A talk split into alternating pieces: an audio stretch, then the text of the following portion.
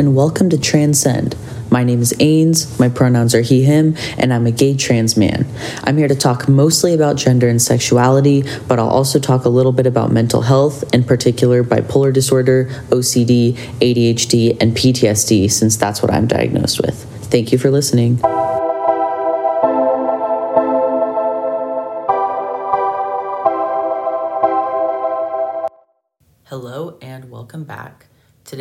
Going to talk about bipolar disorder and psychosis. I am diagnosed with type 1 bipolar disorder with psychotic features, which means that I experience manic and depressive episodes as well as psychosis when my bipolar gets bad. I'm going to go through my diagnosis timeline, talk about my symptoms and how I cope with mania, depression, mixed episodes, and psychosis. I will talk in depth about my experiences with psychosis, as well as all of the medications I've tried and am currently on. I'm also going to talk about day to day things about living with bipolar. And a little disclaimer I am not a doctor and cannot give medical advice. If you think you are experiencing these symptoms, please go make an appointment with a therapist and a psychiatrist. I am only going to share my experiences as well as coping mechanisms that work for me. Feel free to try them out, but again, I cannot give medical advice and you should always trust your doctor over me. With that being said, let's talk about my diagnosis journey. So, starting sophomore year of high school, I was experiencing a depression, but I didn't know that I was at the time. I had never been diagnosed with any sort of mental health disorder in the past, and I wasn't very educated about it. And we actually thought that I had mono. So I was sleeping like all day. On the weekends, I would go to bed at like 9 p.m. and I would sleep until like 1 p.m. if and it was only if somebody woke me up. I was sleeping nonstop. I was so fatigued. I had no energy or desire for any activities or like social time, so I was very much a homebody. And my mom thought that I had mono. So we went to the doctor and I got tested for mono and I got tested for all of these other things and everything came back clear. Like there was nothing wrong. Um, and we never really did anything about it after that um, around junior year, I went to a psychiatrist and I got diagnosed with anxiety and then I got diagnosed with depression. Senior year of high school, I was displaying very much hypomanic symptoms, but I didn't know it at the time. I just thought that my depression had gone away.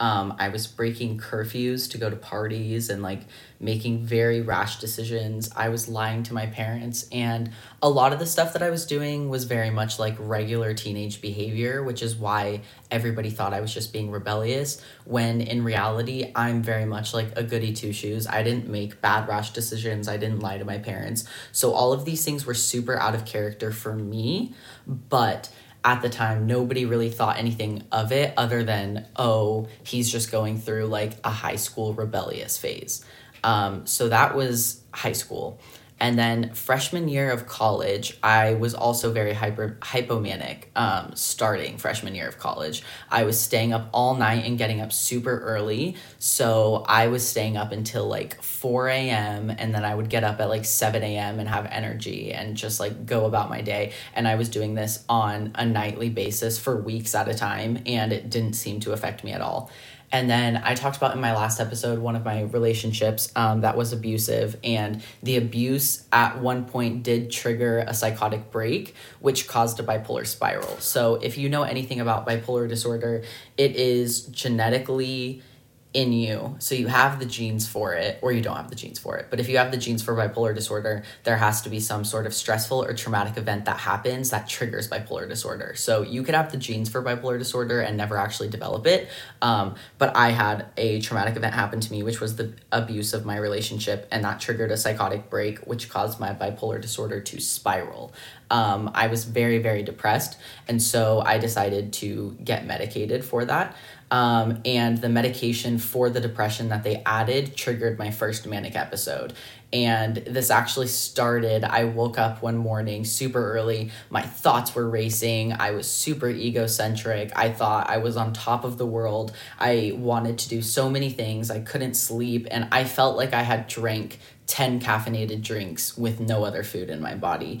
And I emailed my psychiatrist immediately and I sent this email so fast. I wrote it in like five seconds and there was no punctuation. It was like two paragraphs long, not separated. So, an extremely long email of me rambling saying, oh my god, my heart's racing, my brain is going crazy, blah, blah, blah, blah, blah. I think I'm manic. What should I do? Should I stop taking this medication? Um, and he emailed me back fairly soon and he was like, immediately stop taking that medication. It sounds like you're in a manic episode. And he wanted me to schedule an appointment with him. And this was my first real manic episode. I was getting no sleep for days at a time, like absolutely zero sleep. I was staying up for like three, four days at a time.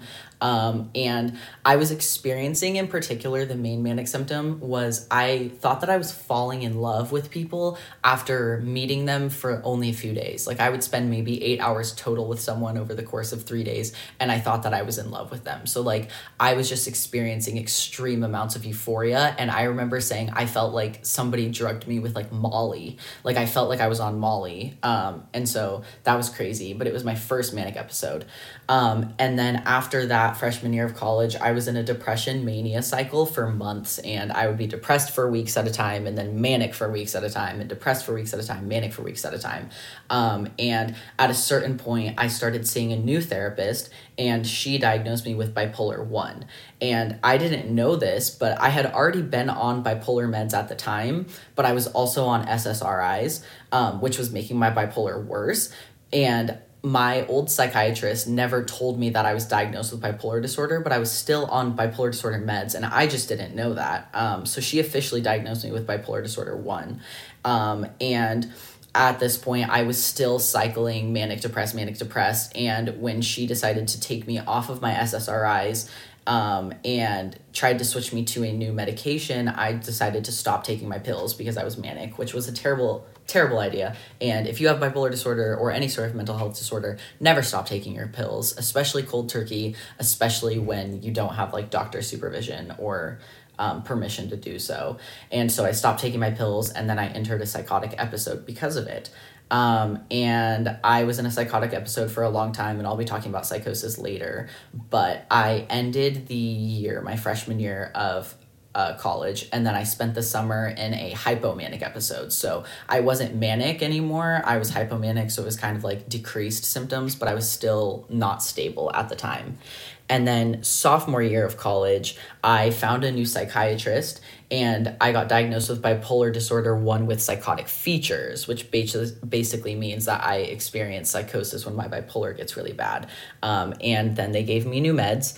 And at this point, I was like, having hypomanic episodes and like baby depressive episodes. So like I definitely fit the criteria for depression, but I was still functioning pretty much.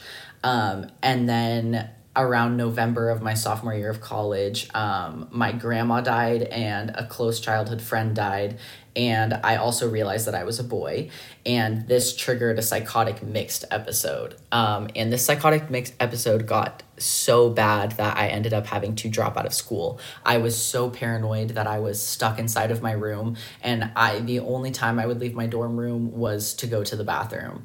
And I wasn't eating, I wasn't seeing other people, I wasn't doing my schoolwork. I was paranoid. I would literally hide under my bed for hours and hours at a time because that was the only place that I felt safe. And so I decided that I wasn't okay living by myself anymore and I needed to go home and live with my parents. And I also realized that I was going to fail that semester of school if I didn't do something. So I medically withdrew from school and I started something called an IOP, which is, which is an intensive outpatient program. And it's something that my therapist recommended to me. And I did it through Banner Health. And I cannot recommend anything more in my entire life. IOP quite literally saved my life when I dropped out of school, I wasn't like doing nothing. I was working on my bipolar every single second that I possibly had the energy to do so. And mainly, I was going to IOP. Um, so that was three days a week for three hours a day. And in addition to that, I was doing bi weekly biweekly no i think biweekly means every two weeks. I was doing it twice a week. I was doing twice a week therapy with my individual therapist as well as appointments with my psychiatrist like every other week because we were messing with my meds at that point.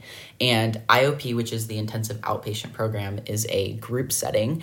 And the way that it's structured is you do an hour of check in. So you start, everybody checks in how they're doing, what they're struggling with, what coping mechanisms they've been using, what's going on in their life, good things, bad things. And we focused a lot on gratitude. So we would have to name three things or people that we're grateful for and explain why we're grateful for them. So we were really like manifesting that gratefulness. And gratefulness was a super big part of IOP and it honestly it changed my life. Like the more grateful that you are, the more happy that you are and it's because you're actually acknowledging the things that make you happy in your life. So if there's one piece of advice that I can give to anybody even if you don't have bipolar disorder is to recognize the things that you're grateful for. And we watched a TED Talk and the speaker said build stop signs into your life to remind yourself to be grateful. And if that's putting sticky notes around your house, then do that. But for me, it's just whenever I am happy and in a situation where I'm feeling feelings of joy, I try to sit back and I'm like, what am I grateful for right now that's making me feel joy? And when I'm in times where I'm struggling, I try to sit down and I'm like, what are things that I am grateful for? And it does bring me a little bit of joy. So that was the first hour is check in. The second hour is group processing two days a week. So we go into a separate room and that's where it's more like therapy where we process like trauma, big life events that are happening. Um, all of that stuff. And it's a really supportive environment where the other people in the group they respond to you in a way where they affirm your feelings and then they will share something that they resonate with in that story and they might share how they helped themselves through a similar situation. And it's just a really productive like group format. So group processing was super helpful. Um, and then on thursdays which was the last day of the week the second hour was actually for art therapy on thursdays instead of processing which i always really enjoyed. We did super super cool art prompts. Um, and I I could I could also do a separate episode talking about art therapy in general because we did I was in the program for 8 weeks and so that was eight different art prompts that we did and I thought that they were really really helpful in addressing like who I was as a person and helping me grow mentally.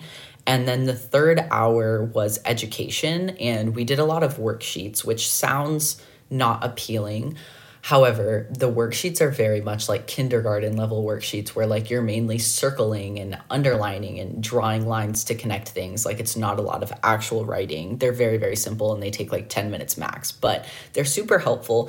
And so we would do these worksheets on everything from like grief to anxiety to healthy relationships to communication. Um, it was a CBT, which is cognitive behavioral therapy workbook, and we we went through the entire workbook in the span of the eight weeks. So you address pretty much every single standard mental struggle um, or anything related to mental health. And these worksheets were super helpful, and we collected them in a binder. So I have a one inch binder that is full to the brim with worksheets, and it's labeled with everything. So whenever I have a minor inconvenience, I go back to that binder, I open it up, and I find the worksheets and I work through my problems, and it genuinely helps. Um, the group in general was just super supportive and helped me feel not so isolated because every day I was going in and there would be at least one person who was on the same level as me, struggling to the same degree that I was. There was also people who were struggling worse and that kind of put things in perspective for me. But it was also really cool because over the span of 8 weeks, you see people who maybe got there 4 weeks before you, you watch them really really grow and become stable as an individual and there's a whole graduation ceremony and it really just gives you a lot of hope as an individual. So the group format of IOP was tremendously helpful for me. Um, IOP was also super helpful because it forced me to leave the house every day, so I couldn't isolate and stay in my room. Um, and it also gave me structure. So because I wasn't in school um, with bipolar disorder and healing mental health wise in general, structure is super important. And so is like accomplishing things. And so every single day I had to fight the battle of getting out of bed to drive to group, and then I had to fight the battle of staying in group, and I had to fight the battle of participating in group. And by doing all of those things, it would be 11 a.m. I would leave group group and I was like, look at all of these things that I've already accomplished today. And that structure was like pivotal to me healing. Um, and it was also really helpful because it brings you back to the therapy basics. So things that I hadn't learned, things that I had learned in therapy three years ago that I hadn't confronted in a long time, or things that maybe I've never addressed in therapy because I never thought that it was a problem. I was forced to address that here. And it really helped me navigate through things that I didn't think that I was going to have to deal with. And so now in the future, and in the present moment i things will come at me that i might not have had the tools for but because of iop i do have the tools for. So pretty much any minor or major inconvenience i know how to deal with now which is amazing. And so i started iop and around week six of iop i became stable. And that was a combination of iop and a combination of finally getting on the right meds which was amazing. So i'm going to talk about the symptoms and coping mechanisms for different aspects of bipolar disorder. And I split it into mania, depression, mixed episodes, and psychosis because those are the four things that I experience related to bipolar disorder. So, starting with mania, the symptoms that I experience, and clearly there's more than this and it manifests differently in everybody, but this is speaking to myself as an individual. I get little to no sleep. Um, I have very fast excessive talking. So I will talk way too much. I talk way too fast. I'm stumbling over my words. It's like something called word salad, which is like a psychological term that is generally associated with schizophrenic people. Um, and it means like you're talking so fast. And when you're manic, or when I'm manic at least, I my words don't make sense. Like i have snapchat videos of me talking and their words it's not a it's not a sentence. It's not something that you can comprehend. It's random words strung together and that's how i talk. And that's when my mania gets very severe but that is something that happens um, another symptom of mania that I experience is like the need to document and post everything. So I'm consistently recording voice memos, Snapchat videos, TikToks. I'll post an excessive amount on social media. It's like every single thought that I have is so special and unique that it needs to be shared with the world. Um, and going along with that is very much an egocentric behavior and attitude where you think that you are the hottest, hottest, sexiest human being on the planet, and you think that you are on top of the world and you're smarter than everybody around you, and that you're invincible, almost like you could jump off of a building and not feel anything. Um, and then also with mania, I just make very bad, rash decisions, and they're very impulsive. A lot of it includes spending absurd amounts of money. I got a stimulus check when I was manic and I spent the entire $1,500 in four days at Target, every single day at Target. So I don't know how that happened, but it's just like a manic symptom for me. And the last one is paranoia, which gets me super bad when my mania gets very severe. Um, I'm super paranoid of everyone and everything. And it kind of mimics schizophrenic symptoms where I feel like everybody's out to get me and there's like something wrong. Um, coping with mania, I find that healthy impulsive behaviors are really helpful because you have those urges to engage in impulsive behaviors. You just have to find healthy ones. So, I know some examples for me is that when I was very manic, I decided one day to go to an art museum that I had never been to before. It was like a random Sunday. I was in my pajamas. It was like 3 p.m. and I had a thought and I was like, I need to do something rash. And so I was like, I'm gonna get up and go to an art museum by myself. So I got up, got dressed, went to an art museum within the span of 30 minutes, and I did that. And it kind of satisfied that urge to, first of all, go out and do something, but also do something impulsive that I hadn't planned. Um, so healthy impulsive behaviors are super important. Um, also, on that note, asking friends and family for advice before making decisions. And I know that this is really hard when you're manic. You really have to train yourself to do this. But whenever I'm like, I want to, even if it's a small thing, like I want to bleach my hair, I have to text at least three people and I need all three people to agree with me and say that it's okay for me to bleach my hair. And that's like a rule that I have for myself. And otherwise, I don't make that decision. Um, and that prevents me from making a lot of rash decisions. Um, communicating with my support network is super important. So, letting them know I'm feeling very wired right now. So, I need to like get my energy out so i'm going to talk for a while or just telling them a lot of symptoms with mania, and this is something that I didn't mention a second ago, but a symptom of mania that I do experience is like extreme irritability and like rage. Like I will get super angry for no reason. So communicating with that, my support network is like absolutely essential because I have to let them know I'm feeling so manic right now. I feel like I could rip your head off. So I'm gonna isolate myself so I don't say anything bad to you. So that communication is very much key. Um, also, channeling that manic energy into healthy projects. So, you want to have all of these big expansive projects where maybe you'll spend thousands of dollars to get them started. Instead, start with something small like learning to play an instrument or like learning to crochet or like having a craft project. So maybe limit yourself, say, I can go spend $50 or I'll go spend $10 and I'll buy materials and then I'm going to focus on a project that I can accomplish and try to choose a project that is a lengthy project but where you have progress throughout the whole thing so that it occupies you for days or weeks at a time and you can spend all day sitting there accomplishing that task. And at the end of the day, you'll feel like the manic satisfaction of completing a project, um, but it'll keep you busy and it's a healthy project instead of channeling your energy into unhealthy things. Um, and also, sleeping pills, obviously diagnosed, obviously used correctly and as prescribed. Um, but for me, like managing my sleep is a very big thing in like mitigating mania. And so I have sleeping pills that I take as needed. So when I have a night where it's 2 a.m. and I really don't want to go to bed, I have to take a sleeping pill and it will knock me out and force me to sleep. And that definitely helps mitigate the mania. Now, with depression, some of my symptoms that I experience is excessive sleeping, like I mentioned before. I will sleep and sleep and sleep. No alarm will wake me up, only a person will wake me up. And I could sleep for like 24 hours at a time, wake up for an hour, and then go right back to bed. Um, eating wise, I either eat very, very little, which is most common for me, but sometimes it results in like excessive eating, especially chocolate. Um, eating and craving chocolate is associated with depression, along with a bunch of other things. So don't panic if you're like a chocoholic, but it is associated with depression as well. So I tend to excessively eat things like chocolate and sweet things. Um, suicidal thoughts are associated with depression. Um, I feel like I move and talk in slow motion. And sometimes people have said to me, like, I literally will talk like a sloth, or like the walk from my room to the bathroom will take twice as long as it's supposed to. Um, isolating is a very big symptom for me. I tend to like cut off all my friends, I won't check social media, and I really just tend to stay to myself.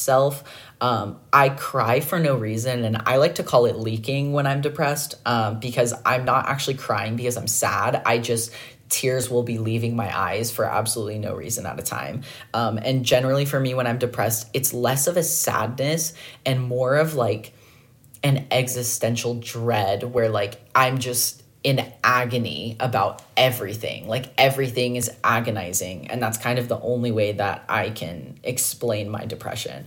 Um, coping with depression. So, any activity that sparks joy. And I have a worksheet that has 200 activities that spark joy. And it's the littlest thing from like smelling a flower to going on a walk to taking a shower, things like that. Some of them are more in some of them take more effort or some of them cost money, but a lot of them are like free. So, doing literally any activity that is going to give you the smallest amount of joy, whether that's eating a comfort food or going on a walk or taking a shower or sleeping, do anything that's going to bring you a little bit of joy. Um, like I said, walks outside are very important because sunlight and fresh air and like a little bit of exercise is super important in like mitigating depression.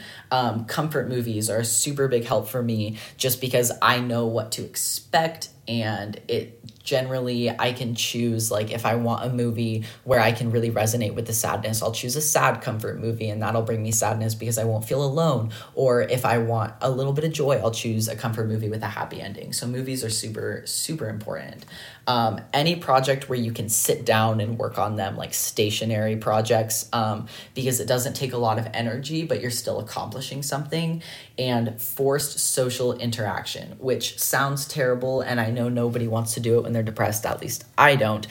But it does help tremendously, and I think that that's something that needs to be kind of forcibly imposed upon you if you are experiencing depression. Even if it's somebody coming over and just sitting on your bed and you sitting in complete silence, having company is very essential to healing depression.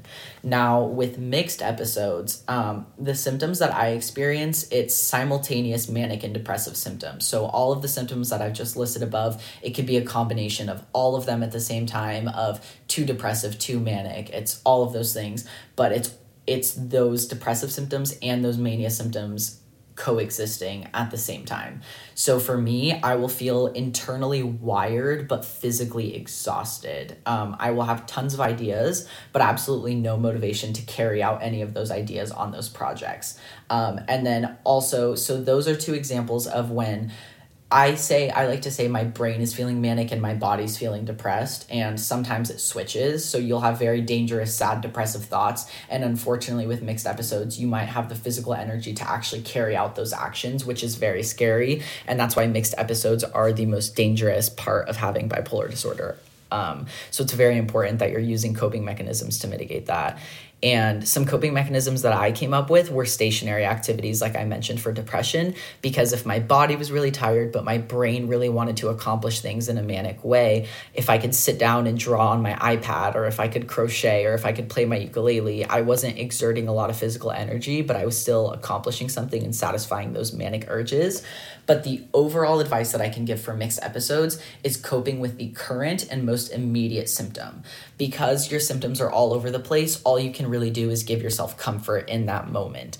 And for me, that would be things like if I was feeling really jittery, I would make sure that I ate some food and I would lay down and I would do some deep breathing exercises. Or if my body was feeling extremely tired, I would focus on laying down. So, focusing on those immediate needs that are going to help you is like most essential because you can't deal with eight needs at the same time. You have to figure out which need is bothering me the most right now and how can I mitigate that. Um, and that's how I deal with mixed episodes. So, psychosis is absolutely terrifying. Um, it's really scary. It really threatens your safety. Um, and for me, I experience hallucinations and delusions in addition to my bipolar symptoms. So, hallucinations, I will have auditory and visual hallucinations. And my auditory hallucinations manifest in multiple voices, and they will have different accents and different personalities. And they're different people existing in my head and generally they tell me scary things like they will say there's somebody lurking behind you or that person is trying to kill you or things like that or they're trying to give me ideas to hurt myself um, which is also terrifying or they will say things like you're absolutely worthless you know things like that. Um, but i will auditorily hear them to the point where i will turn around and think that somebody is speaking to me. Um, visual hallucinations that i have um, i have a big thing with lights for some reason. Um, lights really bother me when i'm manic um, and when I'm in psychosis, especially, lights really, really bother me. Um, I need like no lights on, like very few lights, because I tend to see like fireworks when I look at lights, um, which sounds crazy, but it, they're hallucinations. So when I look at lights, it's like I get overstimulated and I see fireworks. I also see balloons quite a bit, like flying in the sky, which that's a very like harmless hallucination, um, but it is a little bit it makes you uncomfortable because when you're in psychosis and you're aware of it, you're not sure what is real and what is fake, and that can be really it. It gives you a lot of discomfort. So even things like seeing balloons in the sky can be uncomfortable. Um, I see a lot with the number three. I see it everywhere. I see number three balloons floating in the sky. Um, I see the shape of a three in grass and like random things that I see. Um, a really scary visual hallucination that I have is um, like little men running around, almost like little gingerbread men, like running around on the walls and on my skin. And that one really freaks me out. Um, as well as seeing, like, I remember one time I was driving and I hallucinated seeing a fatal car crash in front of me, and that was absolutely terrifying. Um, I can see like the particle motion. So like particles are always moving even if they're at slow speed and like solid objects and I will hallucinate and be able to see the particle motion of like particles everywhere and it's extremely overstimulating and it's exhausting because you're paying attention to the motion of every single thing around you. Um, and then also a really scary visual hallucination that i have is seeing like shadow figures. So i'll see a shadow of a person and it looks so real and they'll be moving and moving towards me and it's not really there but it is something that i hallucinate and delusions on the other hand is more of like a cognitive process that's like altered due to psychosis. Um, and so a big one that I experience is like a religious or spiritual awakening. Um, I think that I there were times where I thought that I uncovered the secrets of the world and the reasons for existence and the purpose of everything. And I thought that like everybody, and including myself, was like God themselves. And it's this very weird delusion where you just think that you understand the secrets of the universe.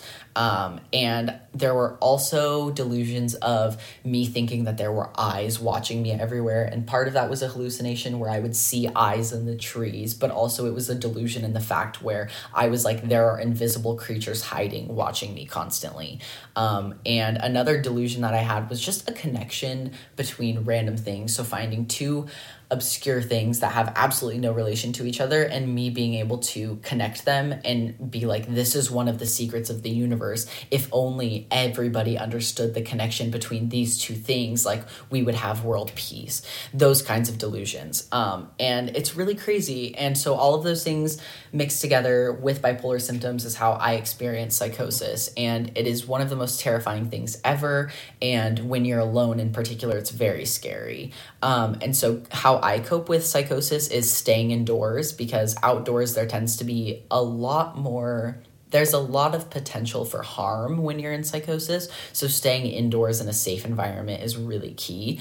Um, being surrounded by a support network. So, never being alone. It is really dangerous when somebody's in psychosis and leaving them by themselves is a very dangerous thing to do. And so being surrounded by a supportive network of people who make you feel safe and can remind you that you're safe is like pivotal.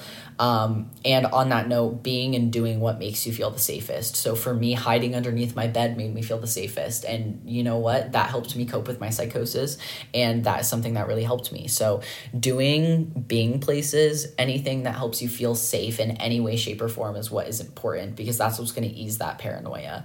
Um, and then for me to drown out the hallucinations, it was really important to distract myself. So listening to music really helped um, try to mitigate the auditory hallucinations, like the voices. If my brain was occupied listening to music, I couldn't hear them as loud.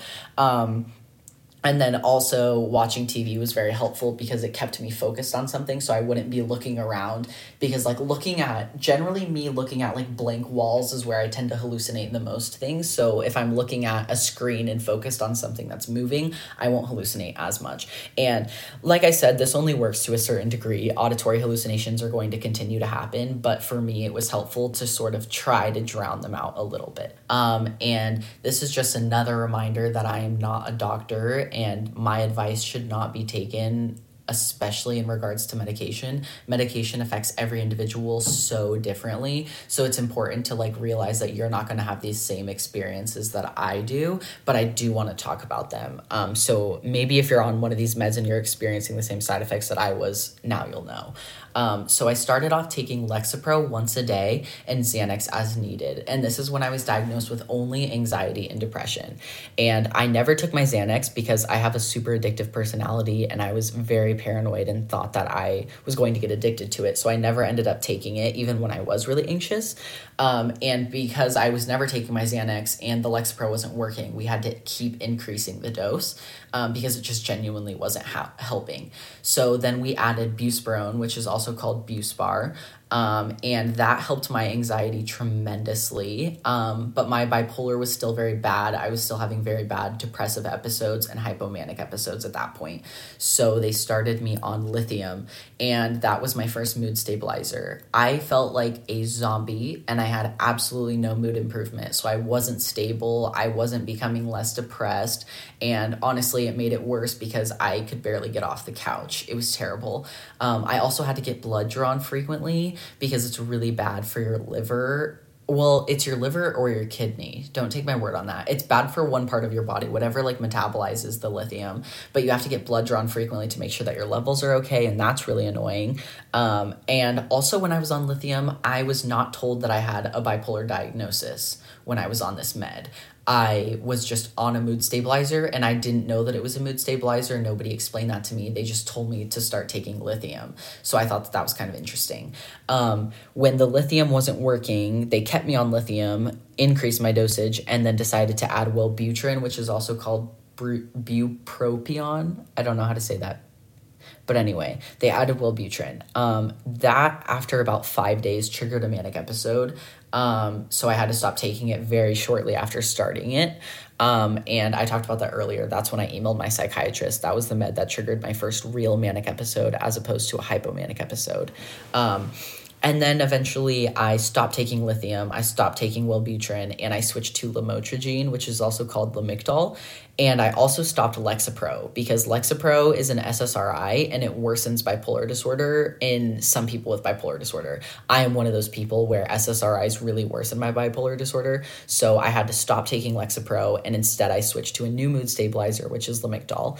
Um, my moods were less severe, so it definitely helped sort of stabilize my mood. I wasn't stable, but it helped things be less severe. Um, I had a lot less of fatigue compared to lithium, um, and we had to continue to increase the dosage. And I started taking it twice a day.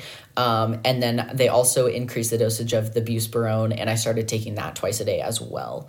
Um, and I was on this regimen for a very long time. And then I went into my second psychotic episode, and so they decided to put me on an antipsychotic.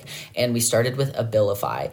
And Abilify put me into a severe depressive episode. I had terrible suicidal thoughts. I was hallucinating like crazy. I didn't eat, I didn't pee, I didn't leave my bed at all. I could not move. I had an extremely blank expression on my face I was quite literally, I was I was blank. Like there was nothing going on with me. I was a loaf on the couch. And um, so then I switched to Latuda and when I switched to Latuda, which is another antipsychotic, I was twitchy, like I was having muscle spasms. Um, I felt like my skin was crawling. It was the most uncomfortable feeling in the entire world. I was extremely fatigued, similar to the lithium. And again, I had a terrible blank expression on my face. Like there was just, I was completely lifeless. So then they switched me to Vraylar. Um, and thank fuck for Vraylar. I had no side effects. My psychosis ended and my mood stabilized. It completely changed my life. Vraylar has been essential to me healing with my bipolar disorder. Um, I cannot stress that enough. It's an extremely expensive medication. Um, for some reason, I'm very lucky and my insurance covers most of it. So I got super lucky, but Vraylar has really been life changing for me. So right now, the current medication regimen that I'm on, I take buspirone twice a day, and that is for anxiety. I take Lamictal twice a day or lamotrigine, and that is for that's a mood stabilizer for my bipolar disorder and then I take Vraylar at night, and that is an antipsychotic for my bipolar disorder and psychosis. And then I take Adderall in the morning, and that is for ADHD. So, on a day to day basis with bipolar disorder, structure is wildly important. Um, I have to have tasks to do every single day, or depression will settle in. I need some sort of accomplishment. I need some sort of a goal in my mind. And on the topic of goals, I also have to have like far away goals so that I have the motivation to maintain being stable. So, I have motivation to continue taking my meds. So, I have motivation to continue going to therapy, all of that stuff. So, structure, absolutely imperative. Um, um, having a support network and communicating within that support network extremely extremely important. Um, i do these check-ins with my family where i have this elevator analogy where the fifth floor is the most manic i've ever been where i should probably be hospitalized. Um, floor zero is i'm completely stable experiencing no symptoms. Um, and then floor negative five is where i'm in the basement. I am in the deepest depression ever and i should also be hospitalized for that. And so so I have a sort of scale of where I'm at bipolar wise, and my family checks in with me, and we do little check ins so that they know where I'm at. And some of my friends do that too, but the support network is super important. Um, and then sleep absolutely imperative to bipolar disorder to manage your sleep. Um, my doctor told me to get seven to eight hours, no more and no less. And I found that this really, really, really works. Um, if I get more, I'll become depressed. If I get less, I'll become manic. So seven to eight hours is like that golden area. area. Um, I take a sleeping pill if necessary, and I have multiple alarms if necessary. So it's like if I sleep too long, multiple alarms. If I'm worried that I can't go to sleep, sleeping pill. Um, also, having a regular circadian rhythm, so trying to go to bed around the same time every night is super important. Um, but because that's really, really hard, it's mainly important to focus on the number of hours of sleep that you're getting. Um, beyond that, avoiding triggers. So, coming up with your triggers for bipolar and depressive episodes, it's important to identify those first, and then you have to um, avoid those. So, it's like you're constantly babysitting yourself. Like, I have to say no to certain plans, and I have to restrict my impulses, and I really do have to be my own babysitter and avoid these triggers so that I don't go into episodes. Um, taking meds consistently and daily, or twice daily, however long you have to, but taking them consistently that is the only way that it's going to be in your system enough to actually manage those symptoms. Um, and I found that having a pill pack is the most helpful thing for me. So I have a pill pack that has a morning slot and a night slot for all seven days of the week. And so every Sunday I fill up my pill pack and it helps me because then I'm like, did I forget my pills? Have I already taken them today? And I put it on my desk so every single day I see it and then I take my meds. And you really just have to get that in your routine. Um, consistent therapy, super important. Um, I I do weekly therapy. That has been the most helpful for me. If there are times in my life where I don't really have much going on, my symptoms are fine, I'll do maybe bi weekly therapy or monthly therapy. But having a consistent therapy appointment, oh my God, having a consistent therapy appointment in place is ridiculously important. Um, as well as regular visits with a psychiatrist so that you can manage your medication. Um, having a community is so important as well. Um, I found that the Bipolar Now podcast, which is on Spotify and probably other platforms too, it's called the Bipolar Now, and it was the most helpful thing in helping me establish a routine and day to day things related to bipolar disorder. So, 10 out of 10 recommend going and checking that out. I don't think they're making new episodes anymore, but they have so, so, so many. So, please go and like check out the old episodes. Um, insanely helpful.